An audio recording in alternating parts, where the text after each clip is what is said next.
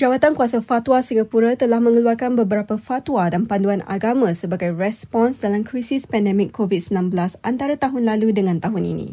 Ini termasuk membolehkan saf yang berjarak dalam solat jemaah, menunaikan solat berulang kali, mendirikan solat Jumaat sebelum waktu zawal dan sebagainya. Namun, apakah pertimbangan yang diambil sebelum membuat keputusan mengeluarkan fatwa dan panduan itu lebih-lebih lagi untuk memenuhi keperluan segera masyarakat? Serta apakah pendekatan yang diambil dalam fatwa yang dihasilkan. Bersama saya, koresponden Berita Harian Ervina Muhammad Jamil ialah Mufti Dr. Naziruddin Nasir yang juga pengurusi Jawatan Kuasa Fatwa yang akan memberi keterangan dalam hal ini. Hari ini kita akan uh, berbincang tentang pemerkasaan eh, dalam mengeluarkan fatwa dan sebagainya. Dan uh, soalan pertama saya, saya nak tanya apakah proses atau macam seperti Mufti katakan eh, pendekatan dalam kita mengeluarkan fatwa tu? Ya, terima kasih. Uh, saya rasakan isu fatwa ni uh, khusus pada masa kini eh, satu isu yang uh, sebenarnya menyentuh tentang institusi yang dapat memberi bimbingan dan panduan pada masyarakat dalam suasana uh, cabaran-cabaran yang agak rumit, situasi yang rencam bagi masyarakat dan bersama dengan atau seiringan dengan uh, cabaran yang dihadapi masyarakat, institusi fatwa juga perlu uh, berkembang dan melalui pembangunannya sendiri uh, dan ini bermaksud uh, kita perlu menggabungkan dua perkara yang paling penting eh, dalam uh, pemikiran dan pengeluaran fatwa sebagai panduan bagi masyarakat. Pertama adalah apa yang kita sebut sebagai fiqhun nusus ataupun uh, kepakaran untuk memahami nas-nas dan dalil-dalil agama. Itu sangat penting sebab segala hukum, segala panduan, bimbingan bagi masyarakat berdasarkan nas ataupun dalil tersebut bagaimana kita dapat fahami dengan baik dengan uh, menyeluruh dengan memahami maksud daripada nas dan dalil dan sebagainya. Yang kedua adalah uh, fiqhul waqi' memahami situasi dan keadaan konteks pada yang dihadapi oleh yang bertanya ataupun masyarakat yang menghadapi cabaran tersebut. Eh. Jadi institusi fatwa ni perlu menggabungkan, menggandingkan antara memahami nas dan memahami situasi dan keadaan kalau kita hanya faham satu saja tanpa yang lain, kita tak dapat memberikan panduan yang baik. Dia akan uh, terpapar daripada sasarannya. Sebagai tak, contoh, tak lengkap lah. Tak lengkap dan hmm. dia boleh membawa bahaya. Kerana kita memberikan pandangan dan dalam bentuk panduan pada seseorang atau pada masyarakat, tetapi kerana kita tak mempunyai pemahaman yang menyeluruh. Sama ada kita kurang pada pemahaman nas tadi atau kita kurang memahami konteks dan situasi orang yang bertanya dan masyarakat yang bertanya. Jadi dalam proses kedua-dua memahami nas dan situasi dan keadaan, uh, fatwa yang dikeluarkan melalui satu proses yang uh, sangat komprehensif dan panjang.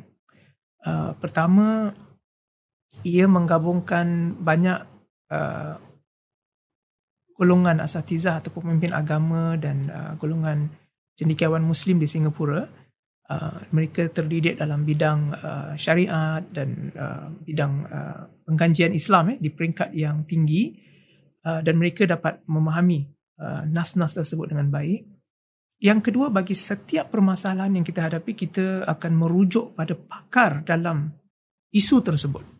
Jadi kalau kita bincangkan isu tentang perubatan sebagai contoh, ini yang balik kepada uh, apa yang disebutkan dalam Al-Quran, maka bertanyalah kamu dengan ahli dalam bidang tersebut yang pakar uh, jika kamu tidak mengetahui. Fasalu ahla dzikri in kuntum la ta'lamun. Jadi kalau bidang perubatan kita kena tanya pakarnya perubat bidang para doktor dan dalam isu pandemik eh uh, COVID-19 juga kita merujuk kepada pakar-pakarnya lah uh, pakar uh, kuman berjangkit pihak Kementerian Kesihatan sebagainya.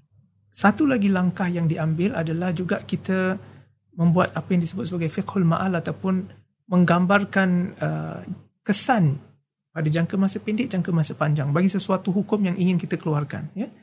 Jadi semua pertimbangan itu adalah dalam proses fatwa dan pada masa yang sama untuk melengkapkan lagi, melengkapkan lagi uh, panduan yang mengambil kira keadaan, mengambil kira kesan, kita juga berbincang eh, dengan beberapa asatiza. Kita minta pandangan mereka. Uh, walaupun keputusan telah uh, dicapai oleh uh, jawatan kuasa fatwa tetapi lihat bagaimana kita dapat mengukuhkan lagi pemahaman masyarakat Dan jawatan kuasa fatwa pun akan uh, merujuk dengan pakar-pakar dalam bidang tertentu ya. Contohnya macam pakar perubatan tu dan sebagainya. Ada tak uh, selain daripada asatiza dan pakar-pakar dalam bidang perubatan ni, mungkin ada tak uh, jawatan kuasa fatwa juga merujuk kepada sektor bukan agama uh, yang bukan Islam contohnya? Ya, seperti disebutkan masalah um, jangkitan kuman ataupun uh, virus bagi pandemik ini, kita balik kepada soalan yang penting adalah siapakah pakar? Bukan kepada agamanya bukan pada uh, mungkin latar belakang lain eh. Uh, itu yang dimaksud dalam al-Quran fasalu ahla zikri bermakna mereka yang benar-benar mempunyai kepakaran. Um, dan kita perlu merujuk dan menghargai kepakaran tersebut seadanya. Jadi dalam uh, sebagai contoh kalau kita nak bincangkan ini sebagai satu contoh uh, rambang saja kalau ada persoalan sebenarnya dah ada pun cuma kita belum sempat bincangkan tentang cryptocurrencies. Apakah hukum berjual beli cryptocurrencies kan? Uh, kalau kita hadkan uh, kita jatuh kuasa fatwa hanya merujuk kepada pakar yang beragama Islam. Jadi kita tanya siapakah pakar cryptocurrency yang beragama Islam sedangkan mereka sendiri nak berurus niaga dengan cryptocurrency mereka nak panduan agama dulu jadi mungkin tidak ada ataupun terlalu kurang ada. Mungkin sebahagian mungkin mengatakan memang ada cuma tak cari saja. Dia tak semudah itu. Eh. Saya rasa kriteria dalam memilih kepakaran adalah isu kepakaran itu sendiri. Ada sebahagian uh, masyarakat mungkin menyuarakan bahawa uh, isu ini berlaku di luar negara juga di banyak negara lain bahkan ini satu pandemik global di peringkat global Uh, maka kita perlu juga merujuk kepada kepakaran di negara Islam, di Saudi, di Mesir sebagainya. Saya kira jawapan saya atau respon saya adalah tak ada masalah untuk kita mempertimbangkan uh, pandangan ataupun pendekatan yang lain. Tetapi bagi menguruskan ya, situasi di Singapura, kita perlu balik kepada siapakah yang menguruskan, siapakah yang benar-benar memahami situasi di sini um, sebagai satu uh, pertimbangan buat fatwa eh, untuk memikirkan apakah hukum yang uh, sesuai dan hukum yang ataupun panduan agama yang sesuai bagi masyarakat. Jadi perlu balik kepada pakar di, di Singapura sebab ini bukan masalah pandemik walaupun di peringkat global tapi pen, menangani pandemik dalam konteks kita. Dan sebenarnya saya juga nak berkongsi bahawa um, mungkin kita ada sebahagian mungkin merasakan uh, kenapa hukum agama ni berbeza-beza eh, uh, di antara negara. Patuh hukumnya semua sama.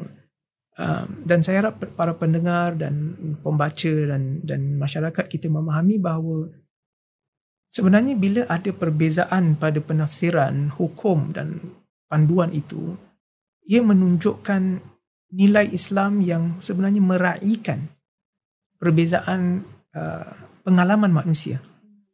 Dan panduan dan hukum agama itu harus juga mengambil kira situasi tersebut. Itu yang membawa satu-satu panduan dan keputusan itu lebih tepat kepada panduan yang diinginkan Allah SWT. Sebab tu bila Rasulullah SAW uh, pada awal Islam juga bila setelah uh, baginda menghantar beberapa sahabat eh, untuk uh, menjaga beberapa negara seperti uh, Sayyidina Mu'az bin Jabal dihantar ke Yaman.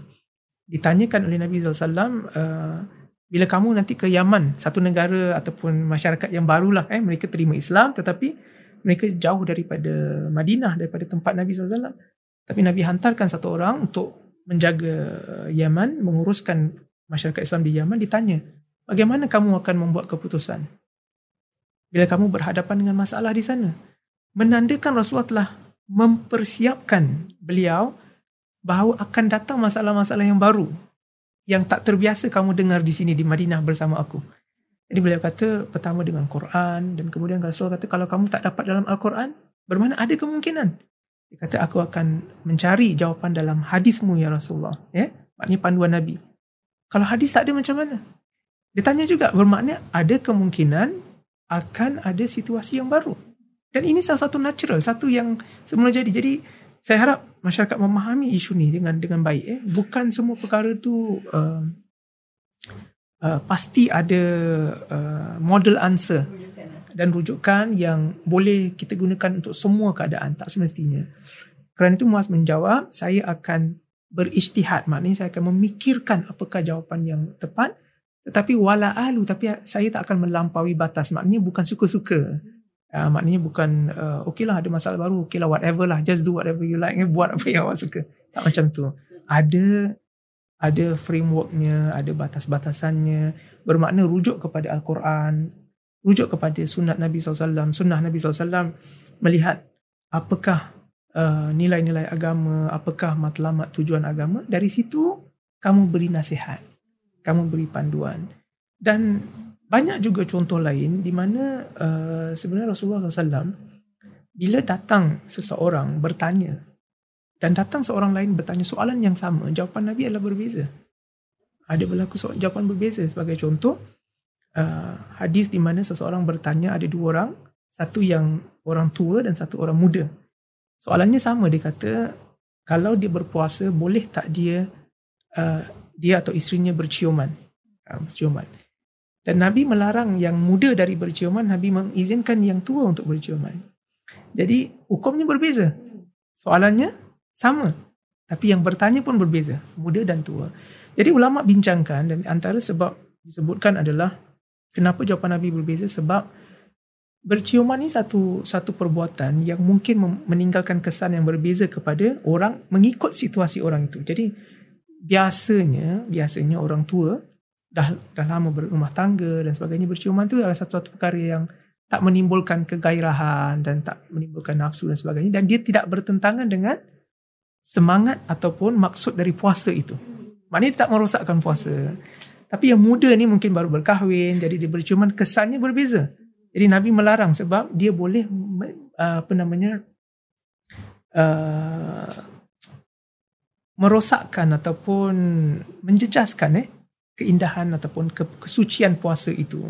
Saya nak ringkaskan ada jawapan-jawapan Nabi yang di, di, di, telah dibincangkan oleh para ulama. Ini jawapan berbeza tapi soalannya sama. Jadi ulama seperti Ibn Hajar uh, rahimahullah beliau bincangkan kenapa Nabi menjawab jawapan yang berbeza kepada soalan yang sama sebab Nabi melihat kepada keadaan orang yang bertanya. Apakah yang yang paling sesuai, paling cocok bagi orang yang bertanya tadi. Bukan semestinya jawapan yang standard. Hmm. Tak ada standard answer. Eh? Tak ada tanya series eh? eh tak ada. Uh, kalau kita kumpulkan mungkinlah banyak template. Tetapi Rasulullah sangat meraihkan orang yang datang bertanya. Kerana itu juga kalau kita uh, tahu tentang satu peristiwa yang masyhur. Seorang tu datang kepada Ibn Abbas uh, radhiyallahu anhu. Beliau bertanya, uh, ada tak taubat yang Allah terima bagi orang yang telah membunuh? Maka Ibn Abbas kata, tak ada. Jadi sahabat yang mendengar jawapan Ibn Abbas, Ibn Abbas ni seorang yang memang uh, ahli uh, tafsir, yang benar-benar memahami syariat Allah dan agama yang dibawa Nabi SAW, beliau jadi pakar rujuk. Jadi bila dijawapan sedemikian, sahabat dengar dia, mereka mereka terkesan ya, dan mereka tanya, Wahai Ibn Abbas, pernah kamu ditanya soalan sama, kamu kata Allah terima. Kenapa orang ni datang tanya terima taubat kamu kata tak diterima? Maka Ibn Abbas kata, aku melihat pada mata dia tadi bila dia bertanya, kalau aku kata taubatnya diterima, matanya tu tengah marah nak bunuh seseorang. Kalau aku jawab taubat kamu boleh diterima Allah, dia akan keluar dan membunuh seseorang tadi.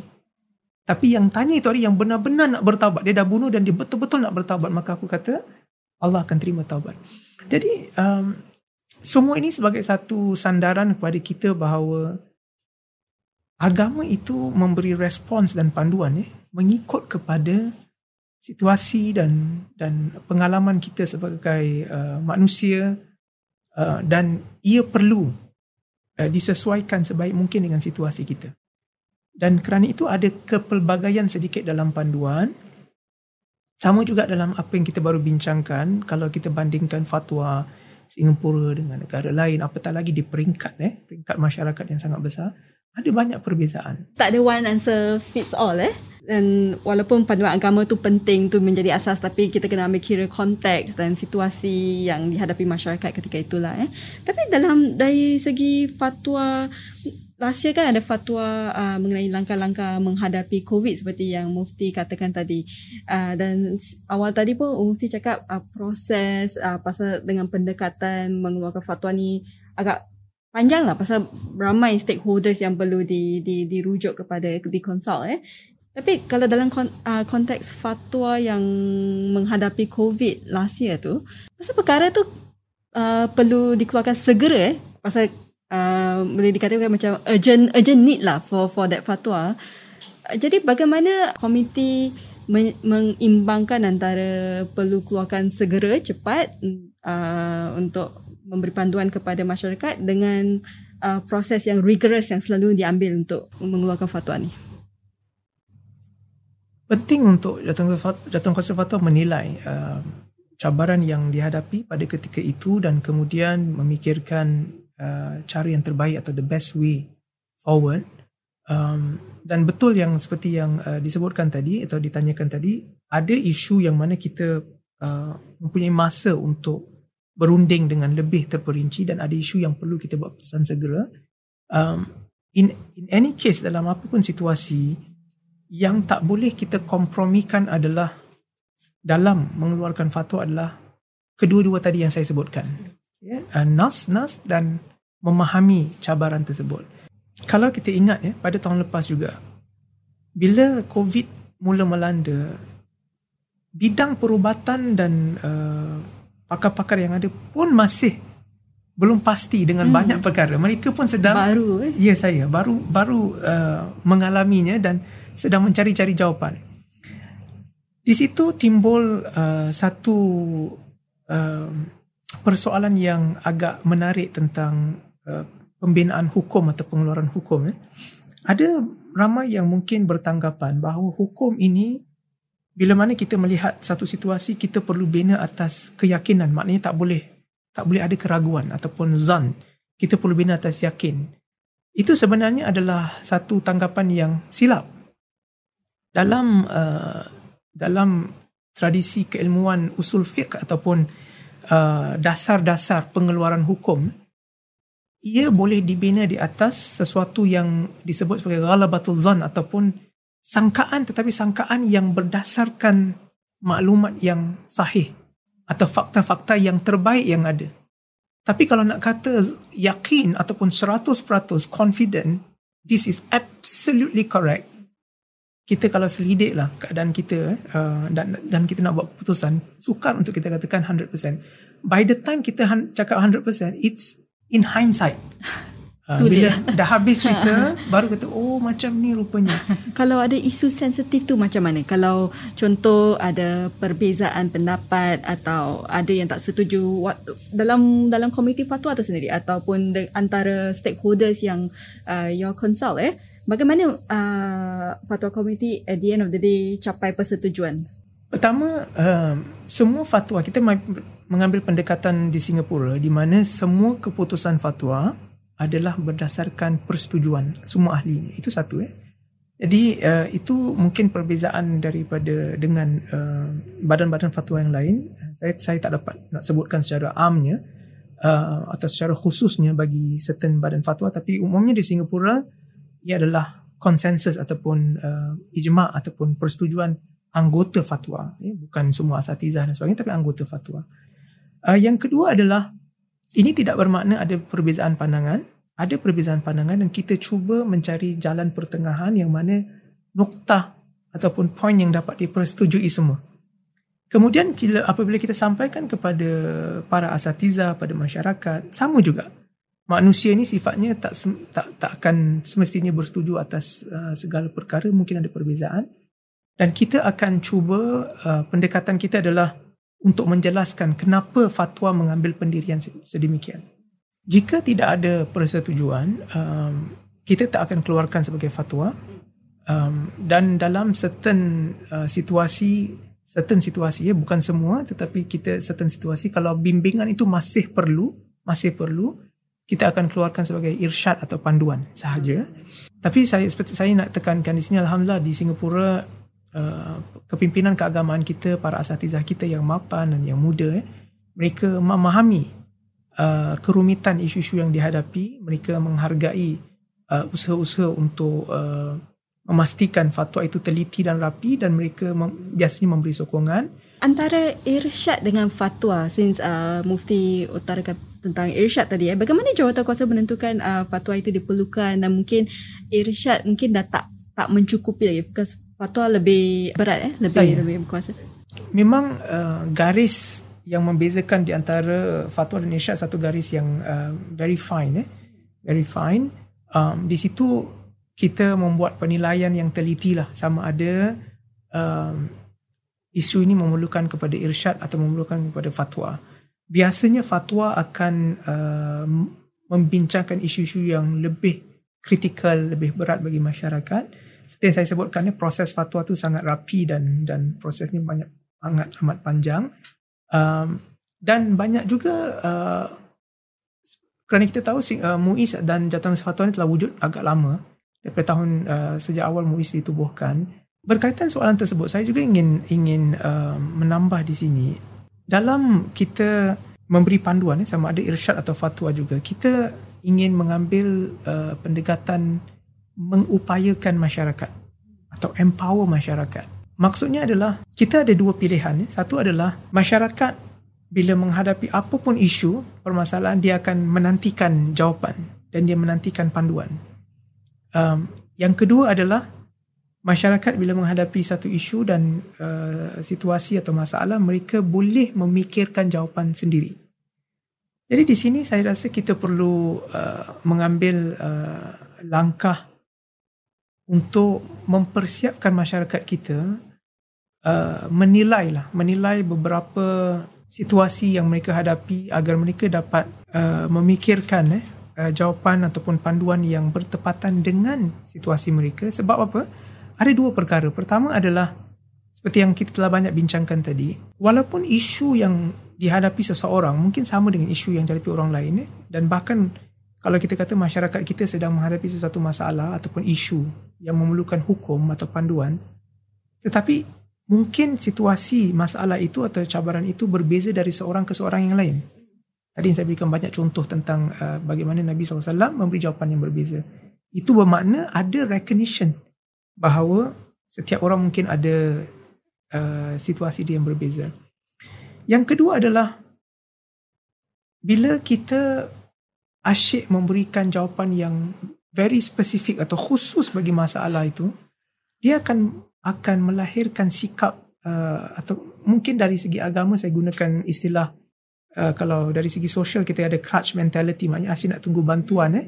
Sama dalam segi agama ni pun dia asyik nak tunggu jawapan.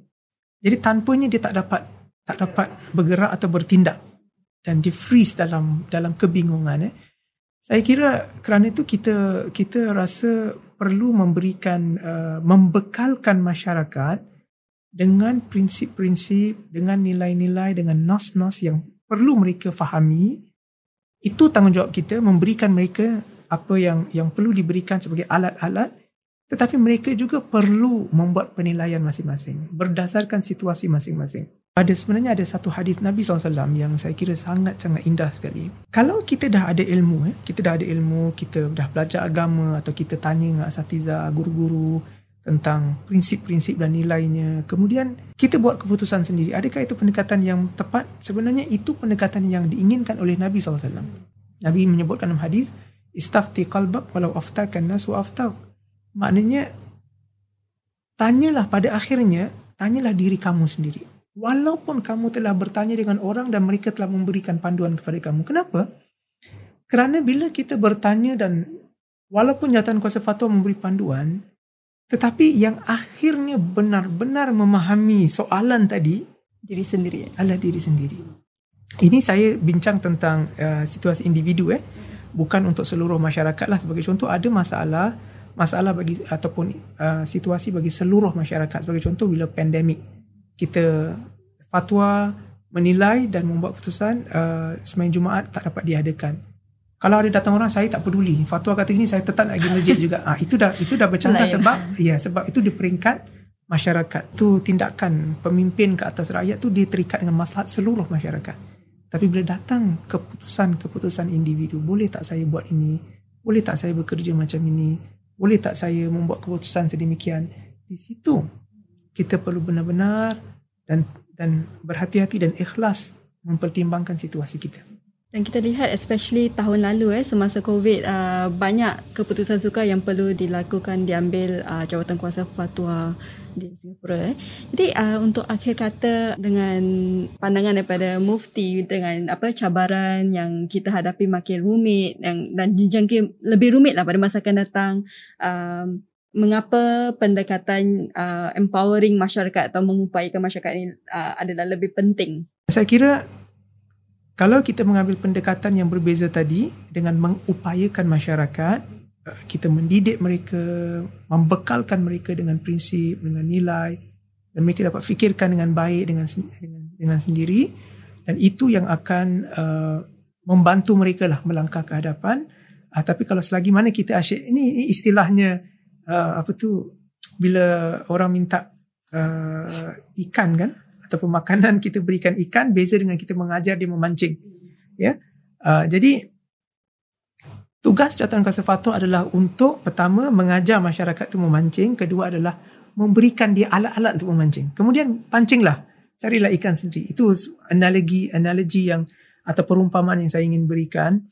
Um, tapi saya harap tidak disalahertikan supaya bukan tujuan fatwa dan sebagainya untuk uh, membiarkan masyarakat tangani isu mereka secara sendiri. Bukan. Pertama dan bukan juga mengatakan uh, kalau mereka nak buat keputusan uh, liar atau sembarangan itu terpulang pada bukan ya apa pun keputusan perlu didasari dengan segala dasar-dasar yang telah disebutkan. Tetapi pada masa yang sama ia meraihkan uh, situasi individu itu sendiri dan diharapkan dengan dengan cara demikian uh, mereka dapat membuat keputusan yang baik. Dan kemudiannya bila masyarakat kita dapat bergerak ke arah itu, kita harap kita dapat hidup dengan penuh hormat kepada keputusan masing-masing. Bukan kita uh, menghukum atau kita judge uh, apa namanya keputusan yang diambil orang. Jadi di sini yang nak dielakkan fatwa, kalau kita dapat berikan Uh, masyarakat dan individu dengan segala alat yang mereka perlu kita harap dengan pendidikan di samping pendidikan yang yang berterusan mereka dapat mula menilai dan membuat keputusan-keputusan yang yang baik. Pada masa yang sama kalau masyarakat masih ada persoalan, masih ada pertanyaan, masih tak jelas, kita akan terus memberikan uh, sokongan dan panduan kepada mereka dengan sebaik mungkin. Ya, tapi kita nak sama-sama bergerak sebagai satu masyarakat yang pemahaman agama kita meningkat, pengamalan agama kita meningkat dan akhirnya kita dapat mencapai kepada tahap kegemilangan dan kejayaan yang kita inginkan bagi masyarakat dalam kehidupan sosial keagamaan mereka. Baik, terima kasih Mufti. Bagus sekali jawapannya. Uh, dan terima kasih berkongsi dengan kami tentang uh, uh, pendekatan mengupayakan masyarakat eh, dalam uh, pembentukan fatwa. Terima kasih. Terima kasih.